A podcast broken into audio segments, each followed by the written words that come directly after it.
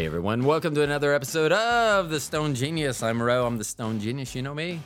I'm often stoned, always a genius. Hey, today in studio, which we all know means my living room. In studio today, I have a co host. Hey, Bobby. Hey. Oh, hold on. Why are you not talking? I am talking. Oh, there you go. Hey, Bobby. Hey. Dang producer, what's wrong with that person not having your microphone on? Then we also have a return guest. We have Blaine Lewis back in the studio. Hey, Blaine. Hey, what's going on? Not much. Oh, and the, the, What? there we go. I didn't have. I didn't have the audience turned up. Oh man. See, I always forget. I turn the music down so they can hear me mm. talk, and then I forget to turn it up whenever I do the first thing. so the audience can hear. Exactly. I mean, so, we can hear the audience clapping. Exactly, Bobby. So the reason, Blaine, I wanted to have you back is I wanted to talk about this last week. We had talked about um, your career as a cannabis entrepreneur, uh, grower, uh, CEO, everything that you do. But you had mentioned that you are from South Georgia. That's correct. And you mentioned that you used to do EMT work in the South Georgia, North Florida area, correct? Yeah, that's correct. I was um yeah, I was an EMT in South Georgia is where I started, and then I went to uh, paramedic school, and uh, I did. I was a paramedic in North Florida, or in Florida, mostly in North Florida and South Georgia, and in Atlanta. So, what's the difference? So, I'm going to ask before we get into the crazy stories, because that's actually, because there just has to be crazy stories. So, Bobby and I have talked about if I die peacefully in my sleep, I want her to drag me out to the computer desk.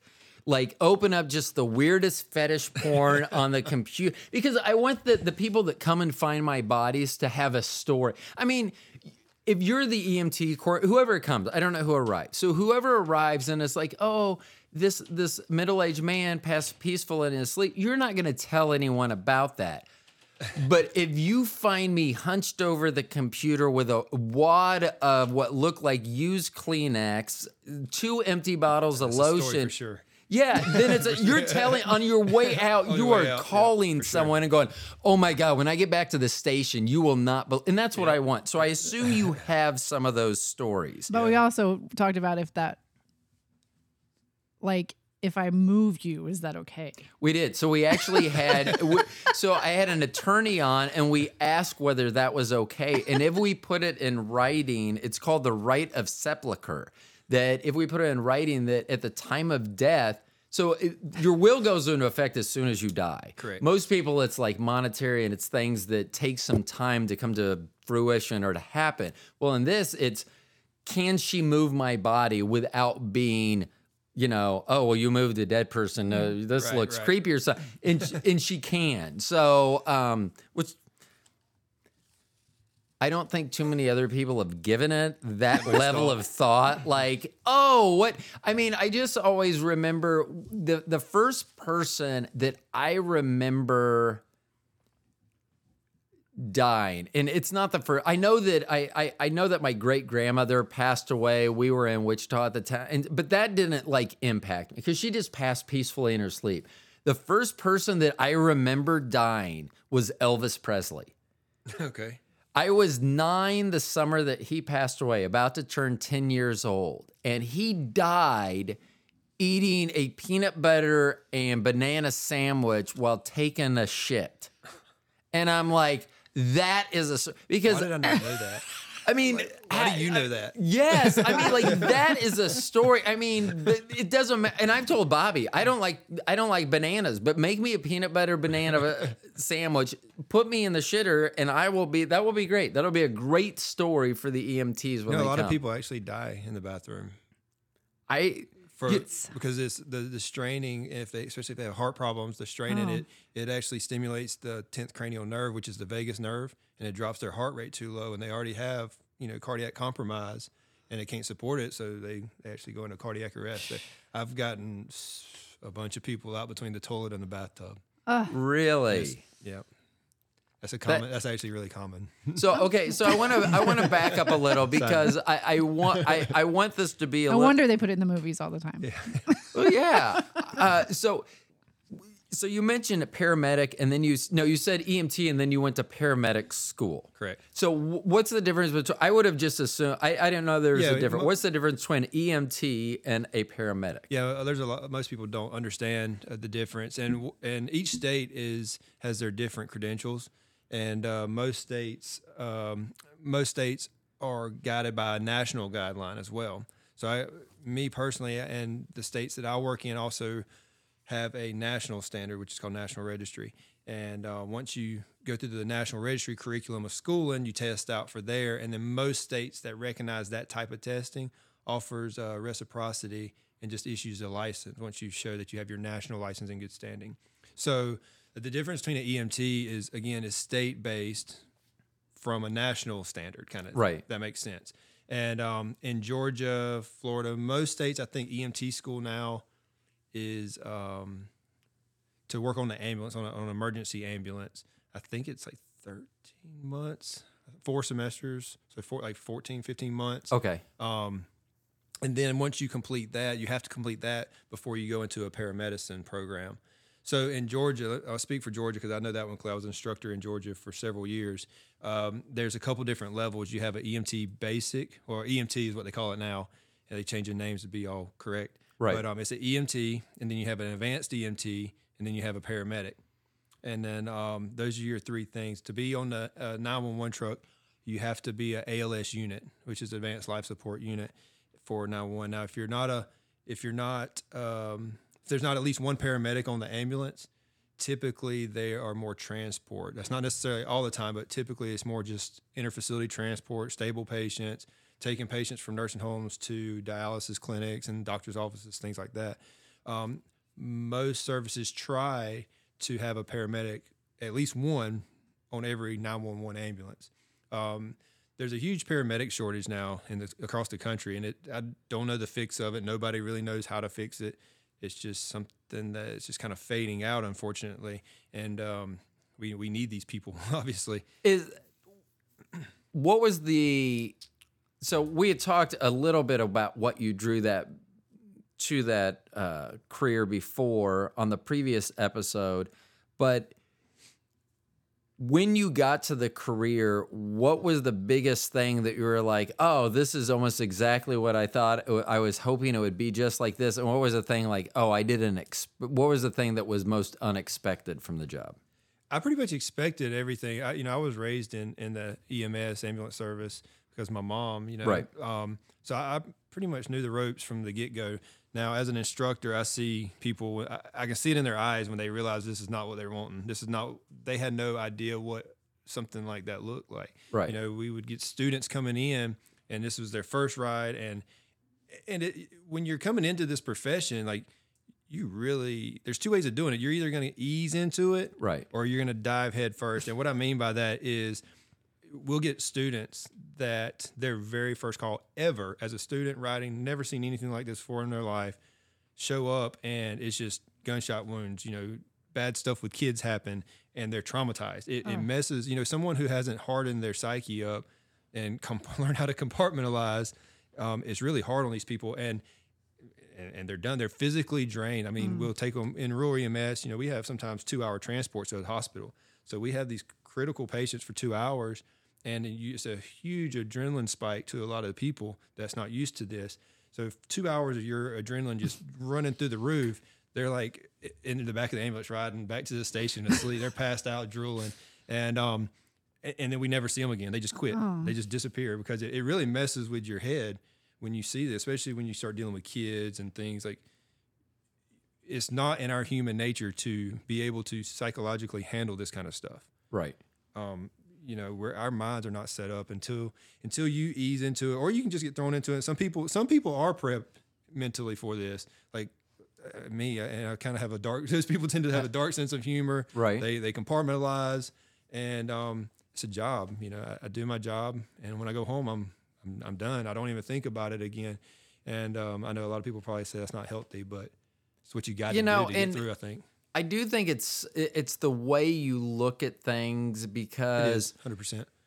you know the uh, because what some people think are and I forget, Bobby and I were just having a discussion, I think, about kind of like your view. And I forget who the person was, but they like helped with ambulance service and things back in the it was almost like a candy striper but they were helping and there was a story about how this person they were famous um, someone in a car accident had been decapitated and the head had gone under something Right. and no one wanted to do it and this person was like I'll, I'll get it and just like went under and got it because to them it was just an object at that time Yeah, and you have to think like that. I mean, you really do, or it'll mess with you. You know, I have had calls where you know mentally I started slipping and started thinking about it, and you got to like, no, no, stay Right. away, don't think about it. You know, and you you have to be that way, or you won't. It, it will mess with you. I mean, sleepless nights. It'll t- you'll take it home with you, and and I'm guilty of taking my work home with me. As far you know, I try not to think about it, but you know, this job changes your profession. Like your this profession changes your home life because you you know it does make it harder for a home life. It, it makes relationships harder right um, because you you're cold, you're turned off. You know, you you're you can be very distant and and closed, and you know it's just part of it. You know. And so, how have you? And I know that you've kind of transitioned out of this profession, but how did you do that? Because you're in a, a you're basically a two MT, EMT family. You and your your girlfriend are both EMTs, correct? That's correct. She's a uh, so my mom's a paramedic. My girlfriend is an advanced EMT. Um, she's licensed in the state of Georgia and she's national registered also. Um, and it's will always probably be that. Even though I, I don't ever foresee myself going back to paramedicine, I probably I work too hard for Right. my license. Like I know anybody that's been through paramedic school knows it's it's rough. Right. You know, so we're not going to let those lapse. So, did you enjoy being a trainer? So, did I would assume that necessitated you being on a truck? I don't know if that's the right term, but uh, being being out on call. So, if you're a trainer, you're you're not doing that. Did you prefer that more? So I had a lot of different roles at a lot of different times in Okay. EMS. You know, uh, depending on what's going on. You know, if we're shorthanded, obviously I'd have to go back back on the ambulance. But um, ultimately, I was a field training officer, so I was still riding on the ambulance for a majority of my career up until like the last two years, right until COVID hit when we started becoming shorthanded. Then I started having to go back on the ambulance because I was only part time at, the- at that point, or right after that. After Okay. COVID hit, I went part time. But um, you know, as far as which one I enjoyed, I really enjoyed initial education. And, uh, you know, we have initial education and continuing education. I enjoyed seeing the students come from the street and watching them evolve into a really good medical personnel. You know, uh, continuing education, um, you know, I, I love my coworkers, but it's like teaching a bunch of kindergartners. a lot of times, Right. you know, just trying to round them up, you know, like, all right, y'all get back in here because they were so comfortable in that environment that it was like, all right, y'all got to let's pay attention, let's pay attention, let's stay on track. Because, you know, the next thing they you got a group over here that's talking about the crazy calls they had Right. last shift. And it's like, you know, back over here. And, um, but the initial education portion of it, it, it really allowed me as an instructor to almost be, like, almost have like a, like an artist, you know, you, I was able to sculpt these new minds into Right. whatever I wanted them to be and train them how I wanted it. And I know that could be kind of biased, but it was, you know, as people looked at me a certain way because I was the instructor Right. and I wanted that to project to my students as well. So when they ask, because that was a, that's a common question that an FTO at a different service would say, "Well, who's your instructor?" Uh, Oh, I can tell who your instructor. I bet your instructor so and so because the way they do things, you Right. know, the, your students start showing a reflection of what you are as an instructor, and I thought that was al- always pretty cool. Right. So Okay. So now to fast forward, did you have any questions, Bobby? Oh. Okay. So, what is the do, do you remember your first call? And if it's if it's traumatizing, I don't want to I don't want to bring those up. That's not what. but I mean, like, uh, do you Actually, remember? I do. I, I, I remember my first bad call. Like, Okay. I was as a student, um, and it was a. Uh, I didn't know the person personally. I see. I, all right. So, side note, I, I try to never work in my area that I'm from because I don't. Again, I compartmentalize. I don't want to see the people that I know Right. you know, in their hardest times Right. of their life. So I've always worked. Um, I've picked up some shifts here and there in my home county, but I've never worked. I've always stayed a couple counties over where I didn't really know a whole lot of people, and um, but in the school when I was in school and for EMT, um, my first it was my first dead person actually it was my first call, and uh, a lady she had a medical emergency like, like she went unresponsive for se- I think she had seizures if I remember correctly. I mean this was like 16, 17 years ago. Uh-huh. Um, I think she had seizures or something, but anyway, she went unresponsive, ran her stop sign, and got hit by a semi. And um, you know, and and I know it's kind of morbid, but like when like it was just a, even at that age, I was 17 at the time. I was 17 at the time because I had to wait a couple of months before I got my my um, EMT license. 'cause Uh-huh. I turned 18, and um, it was just whatever. You know, I, I didn't really know how to. I didn't really know how to react at that age. I was just kind of there, like just going through the motion, I guess. And then, um, So, what would your responsibility be on a something like that where? So that person was DOA. de- Correct, yep, de- DOA. dead- yeah. So, so because I'm not like you don't get them out of the vehicle, or that's that's not your job. Is your job just to be there to if there's first aid that needs to be administered and this person need to be taken somewhere? They you do that. yeah, so uh, it's all count, or it's all depends on what service you're for. Okay. Some services, uh, ambulance services, are in charge of extrication of of bodies, live or dead. Um, most places, fire department usually has a special force or a special task force for that. You know, Okay. extrication, and because it does take a lot of specialized equipment to do things like that.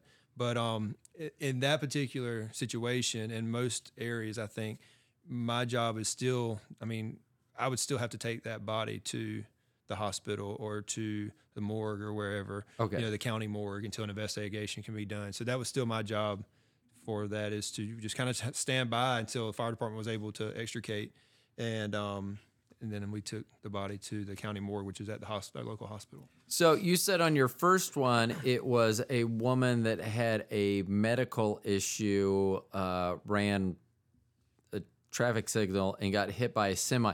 W Did you know that?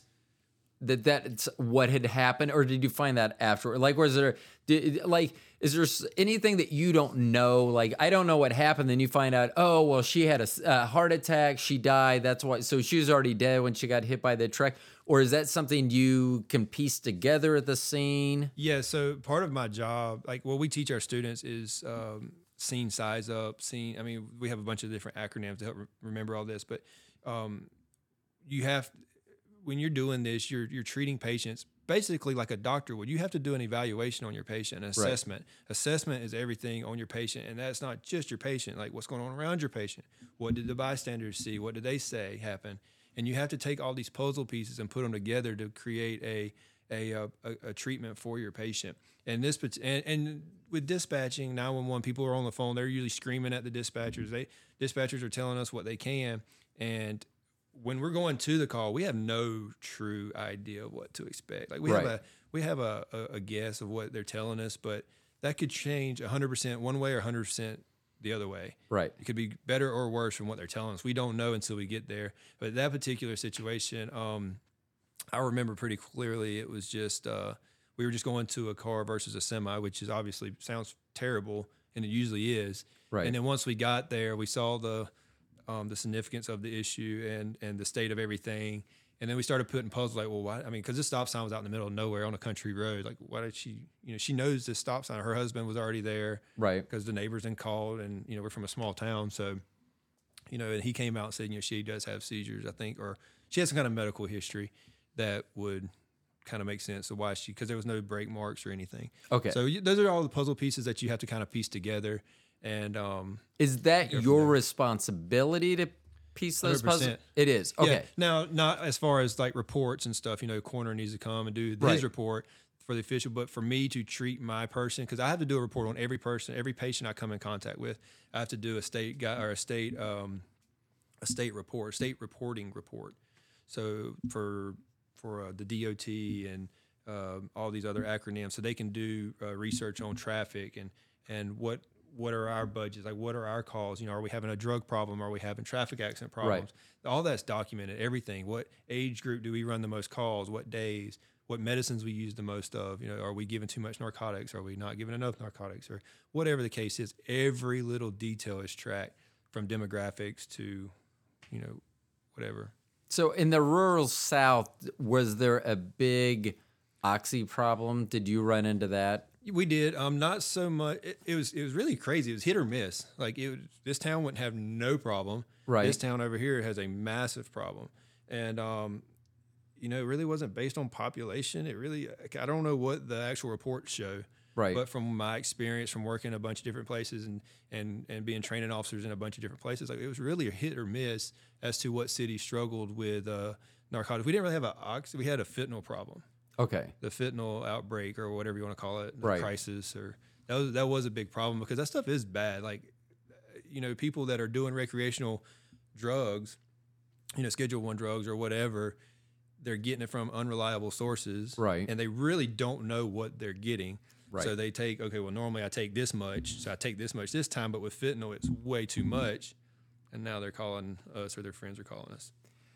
So on the fentanyl problem, is is fentanyl as dangerous as like, oh, I got within three feet of it and then I passed out? Because I the things that I've heard that it has to be ingested to be either inhaled somehow it has to be ingested. And when police officers say that, you know, I, I touched it and then they'll try to well, but there was someone sitting on top of this large amount. It didn't affect them, but you touched it and went into shock or whatever. Yeah, so every every person's different as far as your uptake of things. You know, if you're sweaty and your pores are open up and you get it on you, yeah, it, it could probably be absorbed. Okay. you know, pretty rapidly, and it is very potent. So, and uh, I mean, fentanyl is like I'm a little rusty on my numbers, but it's like ten times or hundred times more potent than morphine. Right. Um, I mean, it's, it's it's dosed in micro doses where morphine is milligrams. Right. So that kind of in your brain, you kind of do a little conversion there as to how much more potent it is. A dab will do you, kind of thing, you know. what was the TV show that we were watching?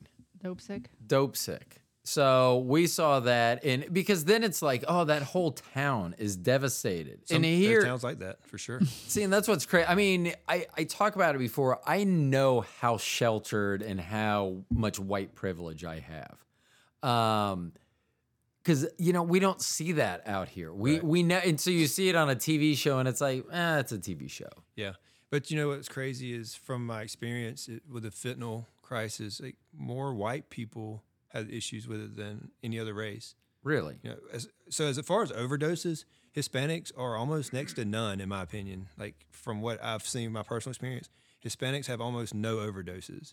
Um, white people have the most overdoses, I think, and then African Americans they have the most violent crimes, from my opinion.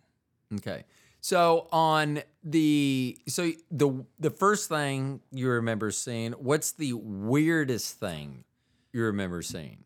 Listen, I don't even know where to begin. this job becomes I mean, weirder 'cause- and weirder. Um, I mean, I, I've seen people handcuffed together and forget the lost the keys, and you know, they're handcuffed to the bed. I've Oh seen word. just crazy stuff. So they call 911.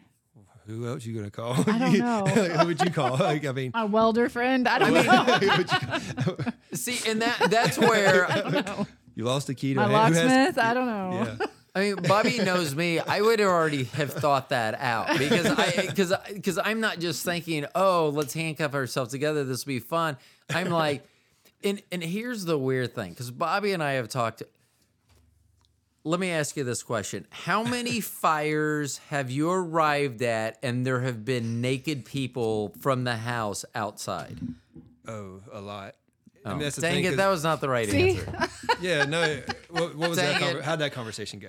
So, so Bob, Sleeping naked. Bobby wouldn't sle- has never slept Nope. naked in Is your her house catching- That's a legitimate fear. I know. But I, I've always said, I That's go, I said. I'm like, what if there's a fire? I'm not going to be thinking about I go, on. I go, have you ever been in a house fire? She goes, no. And I go, so you're living in fear of something that's never happened. And I go, I guarantee you that that's a better story than my house burnt down. Is that a good story? Is my house burnt down and I was sleeping naked, so I was outside and had to ask our creepy neighbor for the story. oh, please tell me more. I mean, so Yeah, well, I, I went to this house fire once. It was an apartment fire, and uh, I mean, people were jumping out of second story windows just completely naked. I mean, they were just bailing out everywhere. well, I guess I just, you know, I've never been in that type of.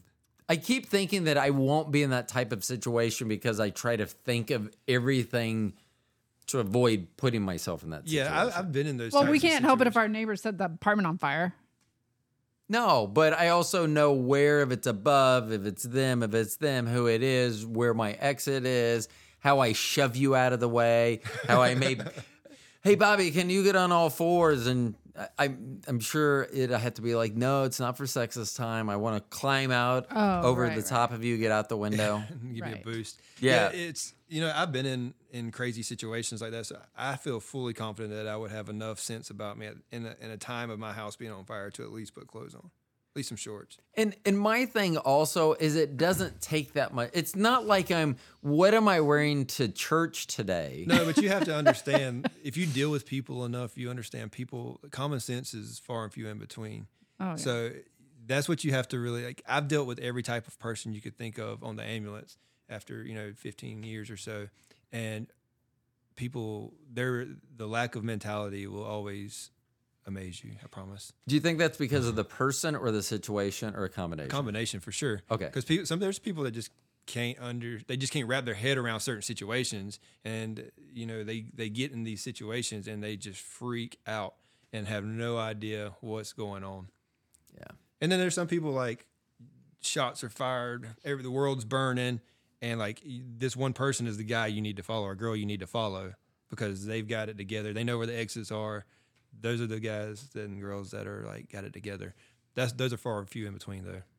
Yeah. I I get so frustrated with the average. I was telling Bobby today that when you have a high IQ and everyone's below you and you have to deal with that, how do you deal with that? I go, well, so I started thinking about how I deal with everyone. And I'm like, well, the bottom 15%, I would just get.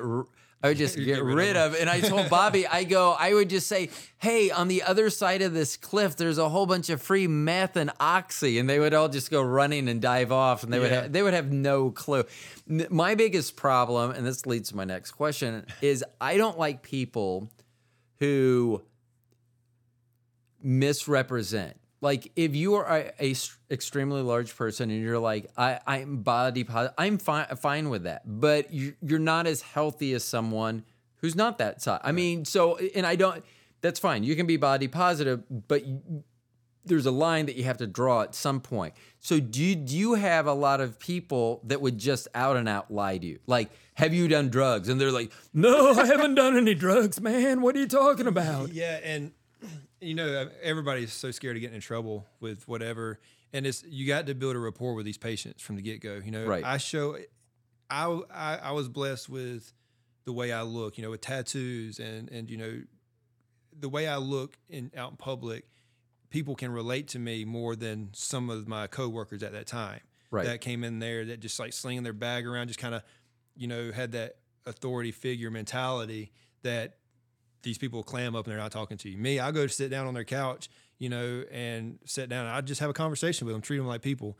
And like I said, it, way I look in person is it definitely helped me out with that to build that rapport. Right. Like, look, I'm not the police. I don't care. I mean, I wanted to tell them like I smoke weed, like it's cool, like you know, but, like, whatever. Just tell me because there's certain people you don't lie to. You know, I don't think you should lie to your priest if that's your thing, and I don't think you should lie to your doctor Right. everybody else, you know, those people they kind of are, especially a doctor. They don't lie to a doctor about anything, no matter how shameful you are of it, how what drugs you've done. Just tell them, like, just be cool about it and tell them because they're there to help you. They're not trying to get you in trouble. Yeah, and and I agree with that. And but I don't think there's because I agree with you. Everyone wants to cover their ass and they don't want to get in trouble. And I would be like, "Hey, I took this." Yeah, And I mean, because then I'll be like, well, I'll worry about that trouble at, at that point. Right. I mean, and and I'm also a person that with drugs, I don't think drugs should be illegal to begin with. Right. Um, I think they could be better monitored. I believe there should be injection sites if that's what it takes. Or there, I mean, I, I 100% agree with that. You know, I think it, people are gonna do it, and, and I, I wrap my head around that that um that meant that type of mentality. I was used to go to a bunch of music festivals, and there's this company called DanceSafe. I don't know if they're still there, but anyways, they would hand out free test kits Uh-huh. with the droppers and a card with what color your drugs were because they had that understanding. Like people are gonna do drugs. You're at Right. a music festival, might as well let them be safe about it. And I 100% agree with that. Now I know a lot of people would come back to the, these arguments or these these things we're saying and say, oh well, statistically speaking, those those areas. I think what Washington has those sites. I think is Yeah. that correct state Yeah. and um, you know their crime rates higher, whatever, you know, and I don't know if that's necessarily the case or not. I mean, I know data don't lie, but data can be coerced. It, it can, yeah, and and massaged and and, Yeah. and be presented in a cer- certain way.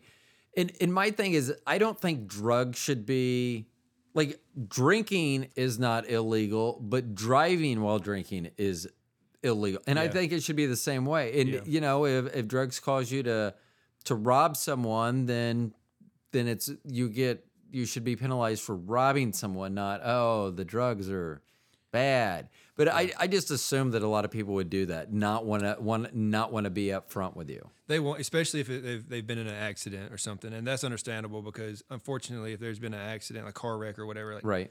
that has nothing to do with me. I'm not going to tell the cop. Like that's just because like, you know, it's just, Right. first of all, that's against HIPAA. He's got to go. There's a process. He can get that information. Right. but there's a process he has to go through and and um you know because i'm there for my patient and a lot of times the cops are trying to Could you ever shield them or did you ever shield them? Like the cops are like, I need to speak to him and you're like, not now. yeah yeah a lot of times and and a lot of the cops try to be understanding but they also have a job to do. We have a job to do. But there has been times where it's like hey look i know you're trying to get your report done. I know you're trying to get information but you're just gonna have to go to the hospital. Like we got to go. You know we have calls pending you know we i don't have time to sit here for you. Plus we have our parameters we have to stay in. So for for trauma patients you know we have time limits that we can only be on time that that statistics have shown these patients have better outcomes if these metrics are met. Right. you know uh, the time and everything revolves around time. You know somebody's got a brain bleed we and i'm sitting here twiddling my thumbs like i can't do nothing with that. This Right. person needs a neurosurgeon. Like this person needs surgery Right. and um, it's only a matter of time until I can get them there. And then I have to think about my transport time, like where, where who has neurosurgery, like how far away is the neurosurgery? I'm in South Georgia, so you know we have Tallahassee, we have Dothan, and if I'm at the northern part of my county, that's that's a two hour trip. You know, um, now helicopters and, and things like that are are big down there. Like they're they're lifesavers down there for sure because you know, I can call a helicopter, especially if it's where we know what we're going to. If we know that our dispatcher has collected a lot of data and they know that it's bad, we can go ahead and get the helicopter flying on the way and they'll meet us there and boom, boom, boom. We all work as a team. They're out of there. You know, so heart attacks, strokes, all these things, they, they can be at a facility within 15, 20 minutes. See, and I didn't even think about that. Right. You know, I wonder if people's life insurance is higher. So when we moved out to the when we used to live in the country, we were moving from a really big house in a suburb Well, out our to the home country. insurance was Yeah, in because our the fire department wasn't close enough. Everything is as far as like I know, especially in in, in South Georgia, um, all your taxes, all your insurance, all that's based on the fire department. It has Okay. nothing really to do with medical that I know of, unless it's fire department. Because I know some fire yeah. departments have medical Okay. staffing on their. But Well, I just I didn't. So I kept calling. I we were trying to find insurance. We were just shopping, and they were like, "Oh, it's going to be like twice as much." And the house we were moving to was half the size. Yeah, they look at like where a fire hydrant Yeah. is on the sidewalk, where you know. No one ever crazy stuff. bothered to explain that until Right. I finally called a local agent. I go, I They're need like, yeah, someone your to house is going to explain burn this." down before Yeah, the fire department sure. gets there. That was the exact phrase. They they said if your house catches on fire there, it will burn to the ground. Yeah, and you know, on these long trips, you know, I travel a lot, and I get in some of these places like uh, Texas or uh, New Mexico, out on like the reservations, like you're just dead. Right. Like if you stump your toe, you're probably it'll fall off before you get anywhere because it is so rural area. Like I cannot imagine people that live out there, like what they have to live through, like how they're like like their process of living is crazy. There's there's no doctors, there's no hospital. I mean, you got to drive two hours just to a Walmart out on the reservation. wow. Every once in a while, I think about that. We'll like see like a nice sprinter van and be like, "Oh, we should do the van life." And then I'm like, "But if you're doing the van life, you're out in all these rural areas, and if your fucking van breaks down, I hope you have cell phone coverage, and then. If you don't, I hope there's no bears in the area to eat you on your way to find cell phone coverage. But then having a tow truck do one of those big vans out of the I can I'd Yeah. just be like, yeah, that's I'm I'm over that now. I mean, I that looks so romantic to be oh uh, with the van life, let's do that or be in the country of any kind. But I didn't even think about that. Yeah, picking medical- someone up. Yeah, and that that goes like I've got some friends that you know something else that a lot of people don't think about is movies that go to the to foreign areas, foreign countries, and shoot movies and Uh-huh. stuff. Um, I've got some friends that do contracting work as paramedics that go on these movies. I got one one um, he was in uh, New Zealand for Lord of the Rings shoot, and he's from he's from Oh, Georgia, that's so Uh-huh. cool. and they loaded him up, and it's just a team. They they have a tent because they're in the mid- they are in the middle Right. of nowhere out in New Zealand, and um, I mean they're hundreds of miles from anything. Yeah. And See- they have surgeons on standby, doctors, everything for these Wow. these actors. It's crazy. See, That's I mean, where we're sitting, I can think of like five hospitals within like a five mile radius of where we're sitting right now. Oh yeah. Yeah. So I'm like, oh, if something happens, I mean, I literally could be at the emergency room in like In three minutes, minutes. three yeah, minutes, three to five minutes, depending on if I can get out across our main street there. Yeah. So rural EMS, whether it's in Georgia or or or here or anywhere, it's pretty much the same. Like you have your community hospital, which is you're either really dead or really not sick to go there. Right. And um, you know that they're they're there for they have an emergency room. A lot of them, the standalone ERs in rural EMS is a big thing now. You know they don't have money for you know putting people actually on the floor or whatever. They may do uh, OB stuff there, but that's Right. about it. They may have swing bed stuff like for physical therapy and things like that. But um, standalone ERs are becoming the big thing where you go for basically an urgent care is what it is. Okay. It's an urgent care with labs, um, X-ray, CTs, like emergency, like true emergency stuff, just for stabilization, and then they call on us to ship them right out to one of the larger hospitals, which is you know an hour away.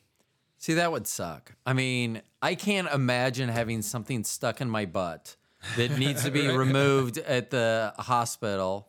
She knows I told I told our audience beforehand that so I couldn't imagine like I mean something okay, let's say not stuck in the butt. Let's say whatever. They but could you know probably take care of that at the local hospital. you think so? Uh, they'll probably transfer you just for the laugh. I know. We, We got a want story. everyone to see this. Yeah, Yeah. that- that's how it goes. Like we're you're getting transferred. yeah. Everybody, and and there's the report. Everybody, when you- Everyone gonna they're going to report. usher you in with open arms when you get to the next facility. I promise. I would be like, because that would suck. I mean, like if you, so uh, a friend of my sister's, he was out like can uh, they were hiking out in Oklahoma, and he tried to jump over a creek, and ended up snapping his ankle, compound fracture, and they were like two hours from where they had parked. Yeah. yeah. And so they had to go, someone had to go for a while before they could get the phone signal. I'm like just thinking the amount of time that they had to wait with a compound fracture.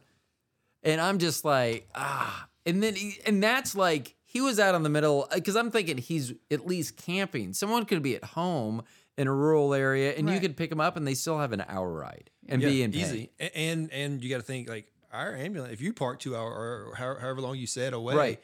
like that's me having to move you that far. Also, Yeah. it's very painful. That's you know, uh, you know, I didn't really use a lot of fentanyl. I used fentanyl for cardiac stuff, but my my go to drug for that kind of thing was ketamine. Ketamine. Ketamine. Um, you know, ketamine at first when ketamine started, because ketamine's been around forever right. you know but when in my career as i saw ketamine evolve when it first started coming back a lot of doctors were against it because that's not a it's not an analgesic it's a dissociative it's not a pain medicine so a lot of doctors were kind of giving some backlash saying well you're treating pain with something that's not a pain medicine Right. but it works you know and um And ultimately, that's what matters. that's what mattered. It make my you know the pain is still there regardless if I give them pain medicine or ketamine. The difference is my patient's happy and comfortable. And even more importantly, pain medicines. If I give you a pain medicine IV, like you're you're high for hours. Right. Like it, pain medicine works for pain. Guess Right. what? You know, and we'd pick patients up with with with fractures that fail, and obviously, okay, you obviously got a broke ankle, and I give them some some Dilaudid or more or whatever the protocol was for for actual annual analgesics, and their pain's gone. All right, so I get them to the hospital an hour later. That pain medicine's still working good. The doctor's trying to assess them, and they're like, "Oh, my ankle hurts," and that's it. They leave it at that. All right, well, they just get sent home. They get casted, sent home, whatever. We'll come to find out they actually had a broke femur also that the doctor missed, and now the doctor's get catching crap for missing this fracture. Well, the, the patient never had pain in his in his hip or his Right. femur because guess who gave him pain meds, you know? And um, so with ketamine, it has a very uh, short life, so or ha- short half life, which means it, it your body uh, you basically metabolizes it fast and you, you sober up faster. in a- Right. In a nutshell. And uh, so I could give it to you in a small increment, small dosage. And if I need more, 15, 20 minutes later, I can give you more. And it's gone. And 20 minutes later, you're completely sober and you're the doctor can actually do a good assessment and it protects the doctor from missing something. It protects us from missing something because swelling. Yeah. You know, we're with See, I never, so. I never thought of that. I was like, if if I broke my arm or something, I would be like, give me as much drug because I I didn't even think of that. Yeah. Uh, you know, oh well, I may have missed something. Like if I fell and say broke my arm, but also dislocated my shoulder, but my Yeah. arm was more the problem. and that's why your brain will work too. Right. Your brain won't say, "Oh, it's my arm, it's my elbow, it's it's my arm." Is all you'll tell me Right. in that moment, and that's my job to go poking and pushing on things to find out. And we're with patients so long, and not just trauma, but medical as well. Um, we were with these patients for so long that things changed drastically for the better or the worse. So you, your your your wrist hurts now. 30 minutes later, now your shoulder's hurting. Now you're telling me that's hurt. So I get to poking around on that. Guess what? That's dislocated also.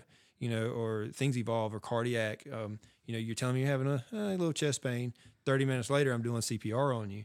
You know, it things change in a blink of an eye in rural EMS.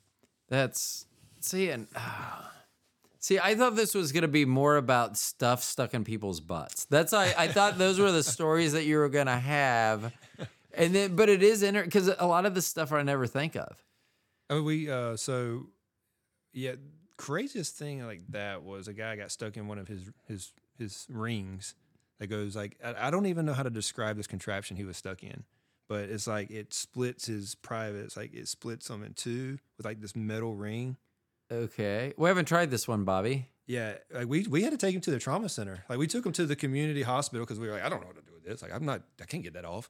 like, I don't even Was- know how to get it on there. Right? Was were they? Was he conscious? 100 percent conscious And was was the issue that he couldn't get it? to off? get it off. That was the So only call issue. 911, we show up scratching our head, and it came over the radio like this, and, and those are public radio waves. So like everybody heard this, like has a scanner at their house, Awesome. and I was just like, like we're cracking up on the way out there. Like I, I'm curious, like it, it strikes your curiosity with what's going on, and you get there and you just like, wow, like so. I don't- know how to feel about this. Like, you know, you want to stare, but you don't want to stare. You're like, are you okay? So was this per, was this person? Uh, were they embarrassed about it? completely okay with everything. See, like and- just spread. He, we got there. He's sitting on the bed with his one leg kicked up on the bedpost. Like It, well, and I feel like that would like- be almost what is like it's like because we cannot help you. so no, I, I told him from me, you're gonna need a surgeon. Like I don't, I don't know. so do you know what happened? They cut it off. Yeah, they had to they had to actually um cut it off. I don't know how. Yeah. They, they took him to surgery to do it. They put him to sleep to do it. At a trauma center. So he went to the community hospital like we were just talking about, and sure enough, they transferred him 45 minutes down the road Oh to my the trauma center. But I figured that people would be like that. Just like me sleeping in the nude, I would be. I mean, like if I went outside in the fire, if someone was like, "You're naked," I'd be Yes, like, I am. "There's a fire." I mean, I'd be like, "Why are you concerned?" why are you looking at me? Why are you concerned with me being naked? I, there's a fire right here, and I would be like. Yep. So I mean, but I would figure that they would be like that. So one time I joke There is with no Bobby, shame. I go, I go, we need to start making porn. And she goes, I don't want people we know to see us doing porn. I go, but they're the ones that are They're looking there. at. Uh, we're yeah. we're just putting out. They're the freaks that are looking Yeah. at it. So I do- so I would be like, you shouldn't. Be, I don't think those people have shame. And Well- I, I will also say this: if you don't have shame, you're not gonna. If someone can't like you can't show up and that guy be spread eagle and there's no, there's probably not a single comment you could have made where he'd be like i'm sorry let me cover up No, Right. not at all. Yeah. And and and in this field, like people have no shame. Like it's shocking. Like uh, no couth. You know, it's just like this is us. Like, here we are. And I mean, I've, I've I've walked in where where people have you know video adult videos going on TV and they're dead of a heart attack. And it's just like, you, you know, you're trying to do CPR and they got this thing like surround sound hooked up. So imagine the sounds that are coming out of the speaker. Somebody turn and that down. Yeah, and you're like talking. We have neighbors. and, and then you're talking on the radio to dispatch and your backup, and In they the can hear it coming on the background. They're cracking up, like, and we're just like, oh, somebody unplug it, oh, something, and then they're like going to town, and we're trying to do things here, and it's just, you definitely like that's common, like that, that's what keeps this job. That's why you do this job. Right.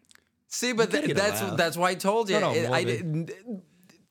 He's not doing the job for me to die peacefully in my sleep. Right. It's for me to die on the shit or eating Absolutely. a sandwich that I wouldn't ever eat. Okay. But that's happened. So Okay, we so need we'll to have come to up with a different idea because it sounds like that's common. Yeah. I'll think on it for you. Well, we need to make sure we preserve my. Ba- so the thing that I, the way I want to be buried. So I my four hundred one k is like non-existent. So the way that I think that I can provide for Bobby after I pass is I want to sell tickets for people that they're going to use a catapult to try to shoot my body into the grave. And it'll be like, and it's not, gonna- it's going to be like 50 yards away. So it's not, it's going to be a difficult shot. And the deal is, so all the tickets are sold in advance. So sell like uh, a couple hundred thousand dollars worth of ticket. They're, you know, a hundred dollars a piece and sell So like, like, you get, is it one shot or they? You- they're go you- get so you, you can buy as many However many tickets. tickets you buy. But the, the deal is you have bought the ticket. So if the first person does it and gets it, it then then you Then it's still over. Then you have or 401k. Then I still win. now I Yeah. did I I did say that I am dead, so I don't give a shit that you could just keep drag have everyone have a shit. And Yeah. I just and you can duct tape me up and do whatever. And people are like it's funny because when Bobby the first time I told her this, because I've talked about this on multiple occasions. Uh, when I talked to her, our attorney, uh, a friend, uh, John Humphrey, they both said the same thing. Why wouldn't you just get cremated and put into a ball? I go, do you want to see a mm-hmm. ball catapulted Right. across a graveyard, or do you want to see this six foot lanky guy, six foot five lanky guy, just air. flying through the air? Yeah. So, but I, What's so crazy is you would, like you'd make money off that. I do. People would do it. I do agree it. with that. People would definitely show up. ju- Like I gotta buy. I'd buy a ticket. I, I, I gotta see this guy. right. Yeah, I want to see this. I mean, it would be, it would be like for the current generation, it'd be like my generation when Evel Knievel tried to s- jump the Snake Right, River. exactly. Can. Everyone would just so in awe. It Right. doesn't matter how good it ends up being; they'll just, oh, I want to see this. You got to see this guy fail. Like I know. Well, you got to put it in your will or something, don't you? yeah, it's a write a sepulcher. I can write that in Okay. there, and we can, you can do whatever you want. Okay. Yeah, your Is- will's pretty much a free for all. I think. You know, you can get like advanced directives and things like Yeah. that. Okay. It's pretty much whatever you want. All right. I had also thought about being deboned, have all of my bones taken out and stuffed, and then like I Like a think. it- mannequin. well, yeah, I mean because the cost would be cheap. I would think that it would be easy to pull bones out. I don't know that for sure. And then you just go to Build a Bear at the mall, and you fill me up With with, your skin? stuffing. Yeah, and you could put like a little thing in my heart, so I made a sound. Oh, Aw. But then it would be like weekend at Bernie's that each of my friends That would is- give me for like three days and they could just hang out and take places. I me watched places. that movie when I was a kid, like repeatedly for some reason. Like surely my mom didn't know I was watching it. I'm not sure, but like we watched that a lot as a kid. I some oh, reason here's the thing I want to make fun of that statement like who watches it repeatedly but I I I have was a kid. I was. I have an uncommon familiarity with a movie to make me feel like I've watched yeah. it a lot I'm of sure times. you've seen it multiple times. And see, I think it's also easier for you to have watched it multiple. I would have had to actually get a videotape, probably rent it somewhere because I'm not going to pay ninety dollars for a VHS tape. Uh, uh, so I would have had to rent it and then watch it, rewind it, take it back. So I don't think I've probably seen it quite that many times, but I sure know the weekend at Bernie. yeah. So what do you think about the um, the AI stuff, the brain chip thing that like Elon Musk? What do you think about that? No, no, No? thank you. No, no, and I don't, I don't, I don't want dumb people to be smart because of Technology. technology. Yeah, I agree. You know, I was watching. Um, you know, I follow up with stuff like that because I, I was. What made me think of it was, you know, you're talking about what you want after you die. Like, Right. What if, like, what if your conscience never dies, kind of thing. You know, um, that was kind of. I, I, I was following up, and I think it could be used for some good things. right? like what I think he's initially intending for, like to cure blindness and whatever, whatever. Right. But that technology is gonna go in the wrong way. Oh Right, yeah, for sure. For sure. Okay, I'm gonna I'm gonna sound horrible here, and I know we have a studio uh, or a studio audience, so th- they don't need to listen to this part. Um, I would really prefer them solving baldness before blindness, and this is gonna sound horrible, but blind people don't know what they look like, and I do. I need hair, and I know how awful that sounds, but they. So here, this is why I was never a Star Trek fan. So in Star Trek: The Next Generation, I think it's LeVar Burton has he's blind and he has glasses so he can see. Right. But yet the captain is still bald. And I'm like, there is no way that they make glasses to solve blindness before they're going to. So- yeah, the captain's not. No, the captain's going to have long flowing hair. That's why all of. Like Captain America. Yes. Everyone's going to have a full head of hair. You know, as soon as you start losing your hair, you're no longer. I talk about. I've talked about this on the show before. Where if you think about the gods, like the Greek and Roman gods, they, had long- all had long flowing hair. But if you think about the thinkers, Socrates and Plato, Bald. all bald. Why is that?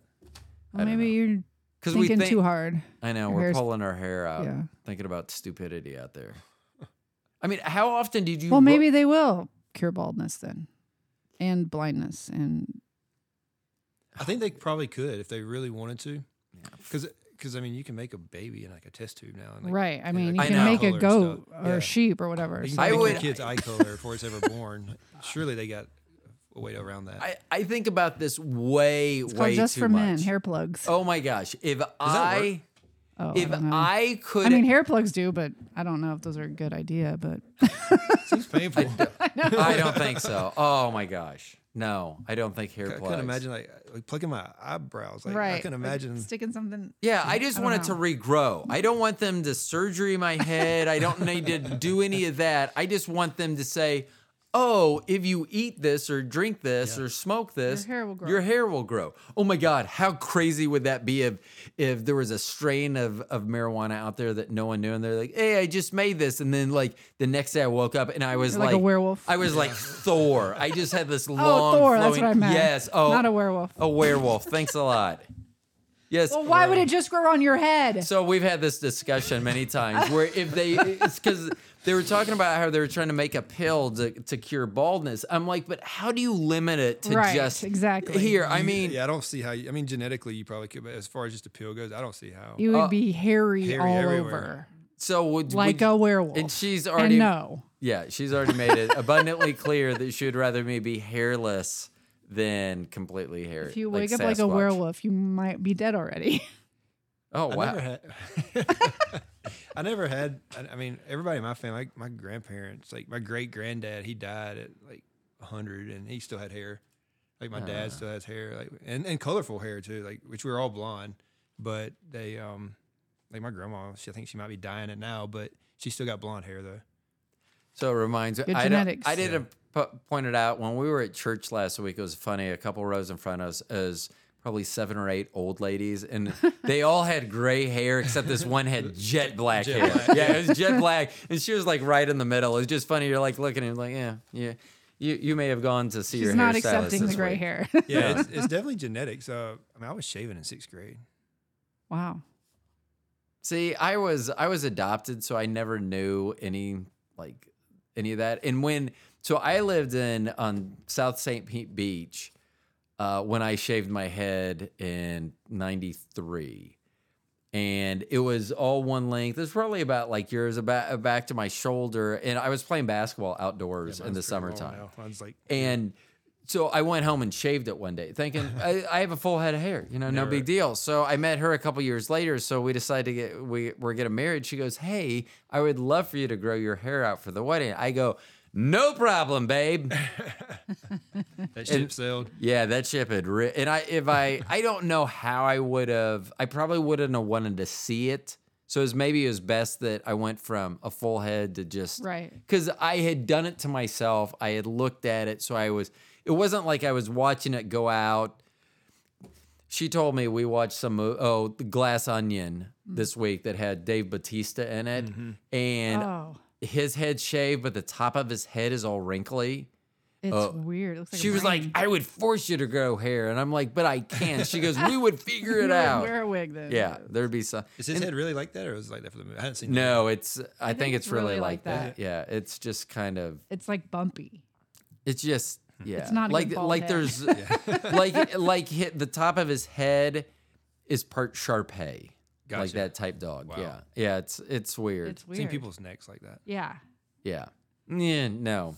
But I do think about that. I see sh- she'll know when like uh someone with nice hair comes in, a guy with nice hair, like somewhere cuz I'll just stop and I'll be looking and like this this one this Like, black guy "Oh." came in and he had like these uh, gray and black dreads like uh, or yeah gray and black all the way down to his waist and I was like I told Bobby I go if I woke up tomorrow with that hair I go I literally would run the world Yeah. I don't know how, but I just think that I don't even think I'd have to try. I think I would just be able to go out and be like, "Hey," and everyone look at me I'm and be in like, charge. "Yeah, I'm in charge." Yeah, and then I would do like a hair flip. Hair flip, yeah. and then be like, "Yes, you are."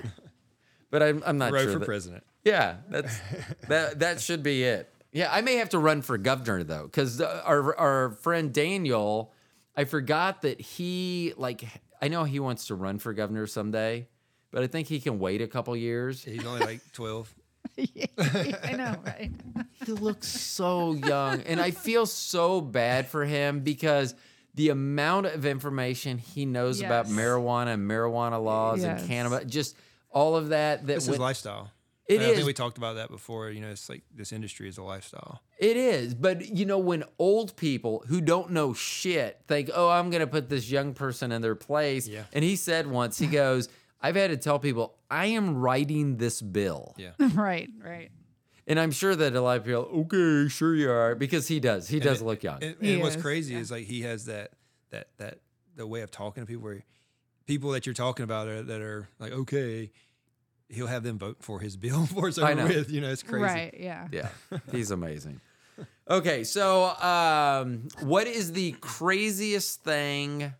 I know there had to be things stuck in people's butts. I don't know why I'm hung up on this, but I I did because I think that that that I think that that you would have to spend a lot more time deciding: do I call for help?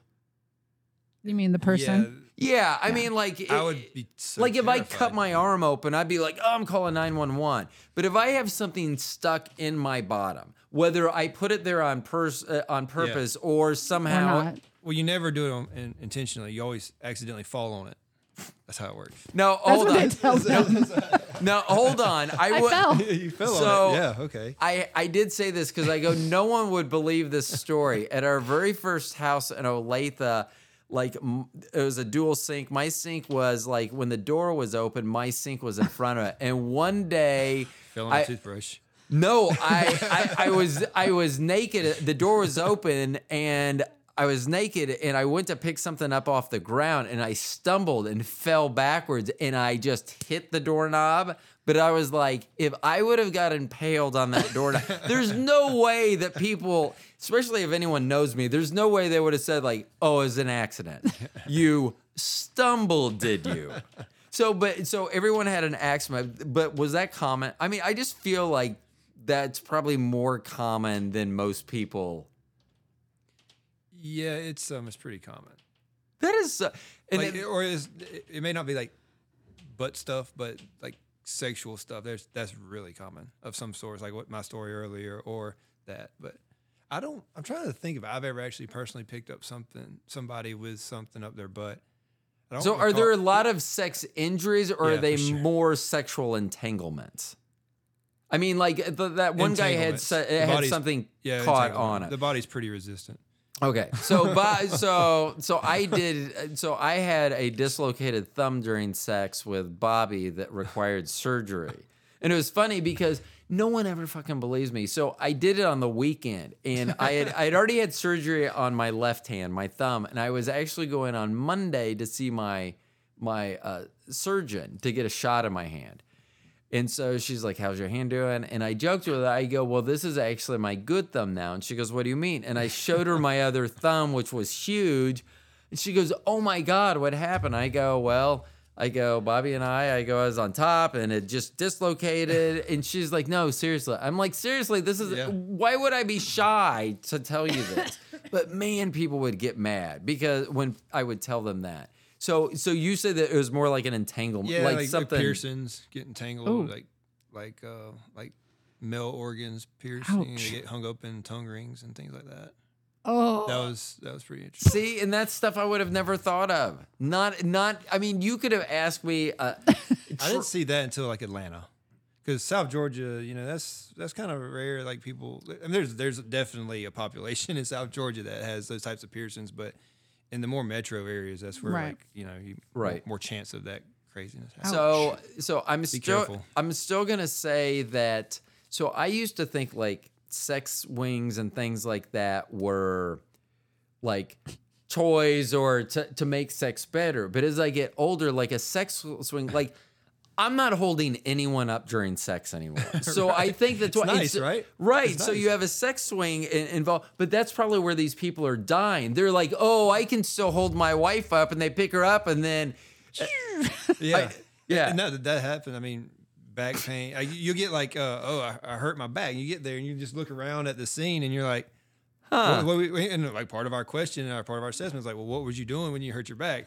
I was just laying here. You're like, horse shit. Like, Did you get to call BS? Yeah, I I, mean, did, I call him out like, look, come on.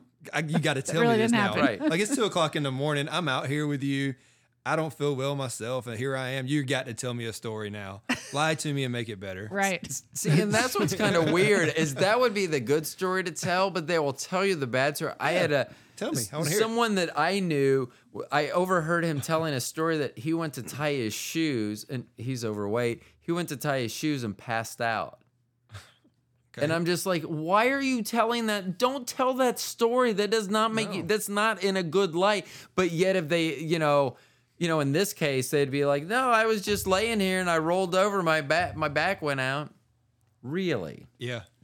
Like I was, um, so I've, I've got scoliosis really bad, and um, like that was probably I had like the worst story. I was sitting on the toilet and just turned for a piece of toilet paper and like slipped a disc, and I, I haven't like only people that know like I don't tell that story because that's, that's stupid. Like I don't want to tell that story. It's awful. But yet you just told it to us or our audience. Hold on one second. Oh, hold on. I think that there, they're clapping for you right now. They're like, what a I've never story. Told told that story to anybody. You But know, that's there- when it happens. You're tying your shoe. You bend over. Your back goes. Yeah. Well, I I will say the first time I've had back issues a couple times. The first time I threw my back out, I was tying my shoe. I was sitting in a chair, my shoes were on. I remember I tied my left shoe. All I did was go to turn to tie my right shoe. And I, I told her, I go, it felt like someone took a metal rod, shoved it all the way up my ass, like all the way up my spine. I mean, It I takes your felt, breath away. yeah, and then and then it was like I was just I was just strong enough to stand up, and you don't you can't get your legs shake. It was just incra- crazy. So. Okay, Blaine, I am so glad that you were on the show again. So, and we will have you on again soon, and we're just going to talk about whatever we want to talk about at that point. But I wanted to hear some of these stories because I never would have thought about a lot of this stuff. I mean, seriously, like I was thinking that that people do weird stuff, but it's the less weird stuff. Like I piercings getting tangled. I wouldn't have thought about that, but when you mentioned that, I'm like, oh yeah. Then how do you call? Uh, blah, uh, blah, uh, that's how you Right. I mean, Unfortunately, we don't get to hear that usually. The dispatchers get Oh, that's that, true. that pleasure. But um, you know, like when you told me what you wanted to talk about on the show, I was like racking my brain out, and I have so many like, like there are books like paramedics have written books on Uh-huh. like their calls and stuff, Wow. and um, it- you know, just hearing the story, it's like yeah, I can relate. You know, like the way people pronunciate uh, different medications, it's like what'd you just say, Right. You know, and um, you know, crazy stories, and and there's just so many of them. that And that's awesome. definitely like think of the most craziest thing that you could possibly imagine in your brain and just multiply that by like a hundred. yeah, it- it and just that and that's the thing. I don't think I can. I don't think I can. I mean, I, I, I sit there and I'll see videos on YouTube or whatever. Like there's the inbred family in West Virginia that I've seen that, and I'm just like, I have those in South Georgia, is that is that prevalent there too? Alabama, Yeah. kissing cousins. Well, Yeah. yeah. I mean, when we lived in DeSoto, and I won't say that they were, there was a They were. There was a DeSo- family that was allegedly No, no, DeSoto, DeSoto, here- uh, Kansas, Kansas. yeah. Yeah. like uh, 30 uh, Out by 20 Lawrence, yeah, yeah. between here and Lawrence. Um there is a family Just that one allegedly family. Yeah. because of the way that they acted and the way they looked and things that For sure. it- it's not a large jump. I mean, it's not like, oh, well, I, I can't believe you're saying that. You look at them, you're like, oh, I, I could believe that. So I don't know if they really were or not, but that's what I always wonder. Like, how many in the rural area? Because no one ever checks on those people. Yeah, no, th there's definitely uh, families out there that have a very narrow, tall family tree. there's a, it, they don't branch out often. Oh, Never my thought about that, but that's. That's. Does so, uh, and that's probably a whole different Yeah. episode. But does that uh, get- have you had to deal with medical calls specifically for something like because they were so inbred that they? No, not really. I we have our suspicions, but Okay. but as far as you know, actual issues due to that, I mean, things are. I mean, because because this family, like one of them barks like a dog, and the sad thing is, like they went to high school. One and of them su- did. One of them graduated Oh, high school. I do that did just ring a bell. So yeah, um, yeah. yeah. So there was uh in South Georgia. They, they were it was like a they were weird. Let me just start Uh-huh. off by saying that. And um, they were like semi homeless. They had a house, but they were like lived on the street also, kind of thing. Uh huh. And um, like we would go to fights for the two brothers fighting about which one got to sleep with the mama that night for like her birthday, like on holidays and like things like that. That was like her gift to their her sons was to do that with them. And they would like get physical fights, like with beer bottle, like hitting each other with beer bottles and stuff. And we'd get called out, caught, and yeah. And I mean, Had, obviously, they, had never one of them been introduced to the term sloppy seconds? yeah. I'm like- sorry, I just had to yeah, bring. it, yeah. It's uh, they um, that was I, I forgot about them until just now, honestly. well, you pro- it Well, probably you're wasn't. welcome. Yeah, it probably wasn't a forgetting so much as suppressing that memory. No, Sometimes, we, I mean, we learn these people by names. Like when you do this long enough, you learn ad. Like you hear an address, you get toned up to an address. Like, yeah, that's Miss So and that's Mister. Shit, I deal with these fucking crazies, you know. Oh, And yeah. um, I mean that that happens all the time. We like I know their so like not now, but like you'll remember their social security number, their birthday, medical history. Sheesh. Like you'll start remembering because you type that stuff in your report all the time, so like three or four times in 24 hours, and they call Right. you back to back Ugh. and and you don't forget these people because it's just craziness. You know, you get people that like like stuff with dogs and like all kinds of crazy stuff, and like you don't forget that. Right. Yeah. it- yeah, yeah. I mean, there's certain things that you're not. Uh, yeah, that it's just crazy. Like people like sheltered people here that you don't realize like this stuff really happens. Like it's still happening in the states. Ah, that's so sad. So I'm going to ask you, and this is probably for another show. So depending on your answer here, but did you ever have issues like safety wise? Because every once in a while now you'll hear about someone calling first responders and then trying to ambush them. Did you ever have to deal? Did you ever fear for your safety going in? Not because like it's a fire and you're Yeah. that. I mean something that's going on, but like once you arrive to a situation, it was dramatically different than it was presented at, and it put your safety or your yeah, uh, yeah, that happens quite a bit too. Because again, it's you, we're getting our information from a dispatcher who's not there. That's getting only thing that dispatcher can tell you is what she was told by Right. some random person on the other end of the phone. Um, so as far as being ambushed, not really. That I know there's been a bunch of incidents, especially in the bigger cities where that happens. But everything that I've dealt with has been, um, you know, we'll get called to somebody and they're having like a schizophrenic episode, and then they're like off the chain. And um, there was one call where we we were told to stage. You know, there was an assault. We we stage, wait for law enforcement because a lot of times EMS can get there. Well, not all, a lot of times, but there are. It is feasible for EMS to make it there before anybody else, just based on where we are at that Right. particular time. So we were told to stage until the sheriff's department. Some of these counties in rural Georgia, I mean, you're talking about like I don't remember square miles, so to speak, but to drive from one county line to another on a backcountry road running 65 miles an hour on a two lane back country road, it still takes you 40 minutes to go from one side to the other. That's pretty Right, big, right. And for a county, and um, those counties that are that big, they only have like two or three sheriff's departments or two or three sheriff's officers working that whole county right. you know here there's a cop every block or something Yeah. crazy like that but um you know some of these counties there's only uh, Seminole County, which is down by the lake, they only have like two at night, and um, to run that whole entire county. And so, anyways, we were staging, and uh, it was assault. We got there, and we pull up, and we go into this house, and the guys like. There's there's two guys standing there. There's this lady who just had her head bashed in with this little concrete uh, garden gnome looking thing, and um, we were like, "What happened?" He's like, "Oh, I, I, she she stole money from me, so I hit her in the head." And I was like, "Whoa," you know, like, all right, you know, I'm gonna ease out. Right. But I mean, it never was I really fearful. I mean, we've been shot at, and that's obviously kind of has a poker factor. But It was that was that because you were shot at because you're arriving it's and someone didn't want you to show up or you have no idea. I mean, that's what we're taught. But I mean, honestly, in that particular situation, it was like I really don't know why we got shot at, other than just Right. somebody just shooting a gun at law enforcement or us or whatever. I know this happen. I know this question is probably going to be a quick answer and probably doesn't. It probably needs to be expanded on. And I will say that your last comment probably kind of answered it. So here in Kansas City metro area, some of the police stations are trying to get Narcan so that they can treat overdoses.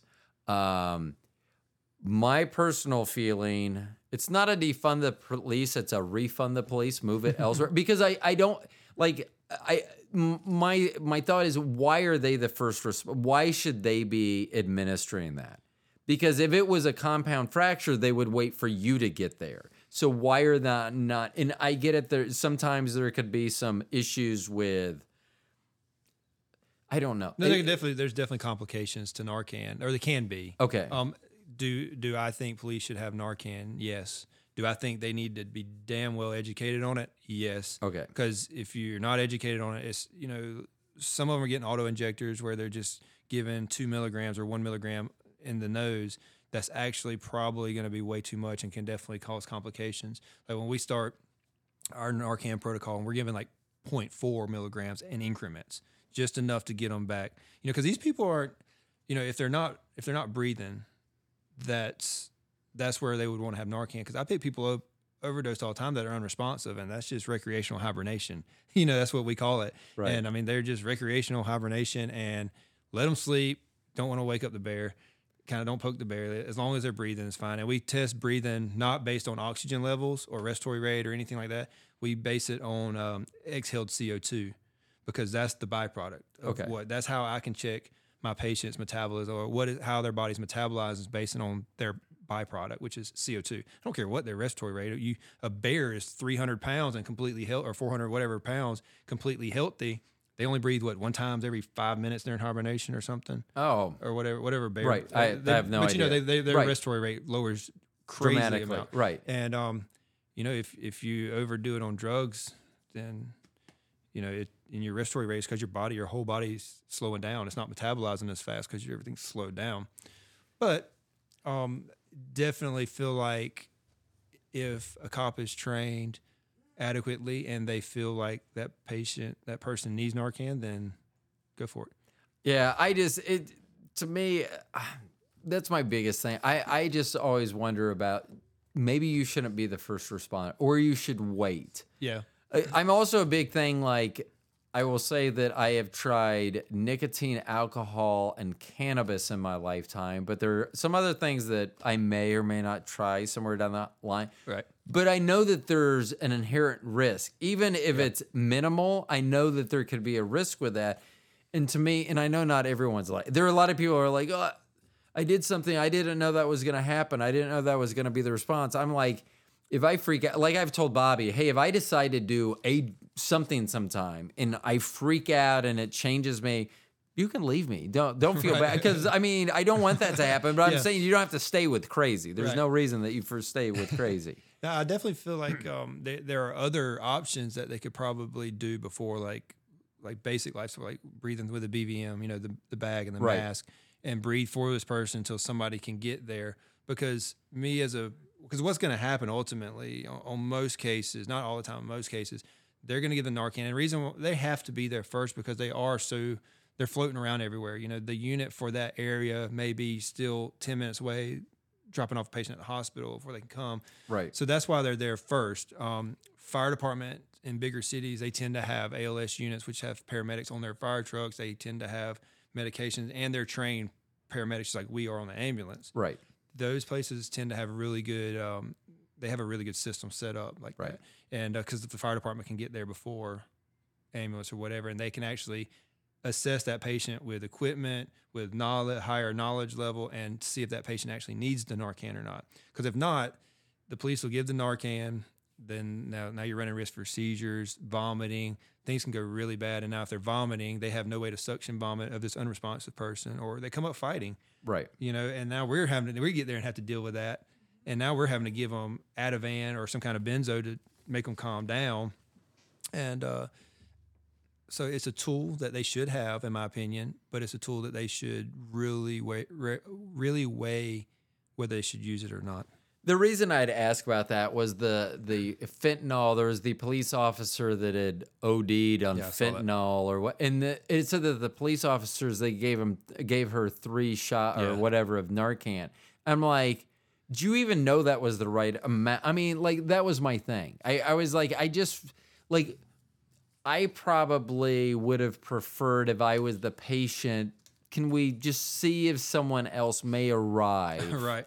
So yeah, Narcan is a is, is an emergency use drug. So it's basically it's stated that in an emergency situation there is no no contraindication.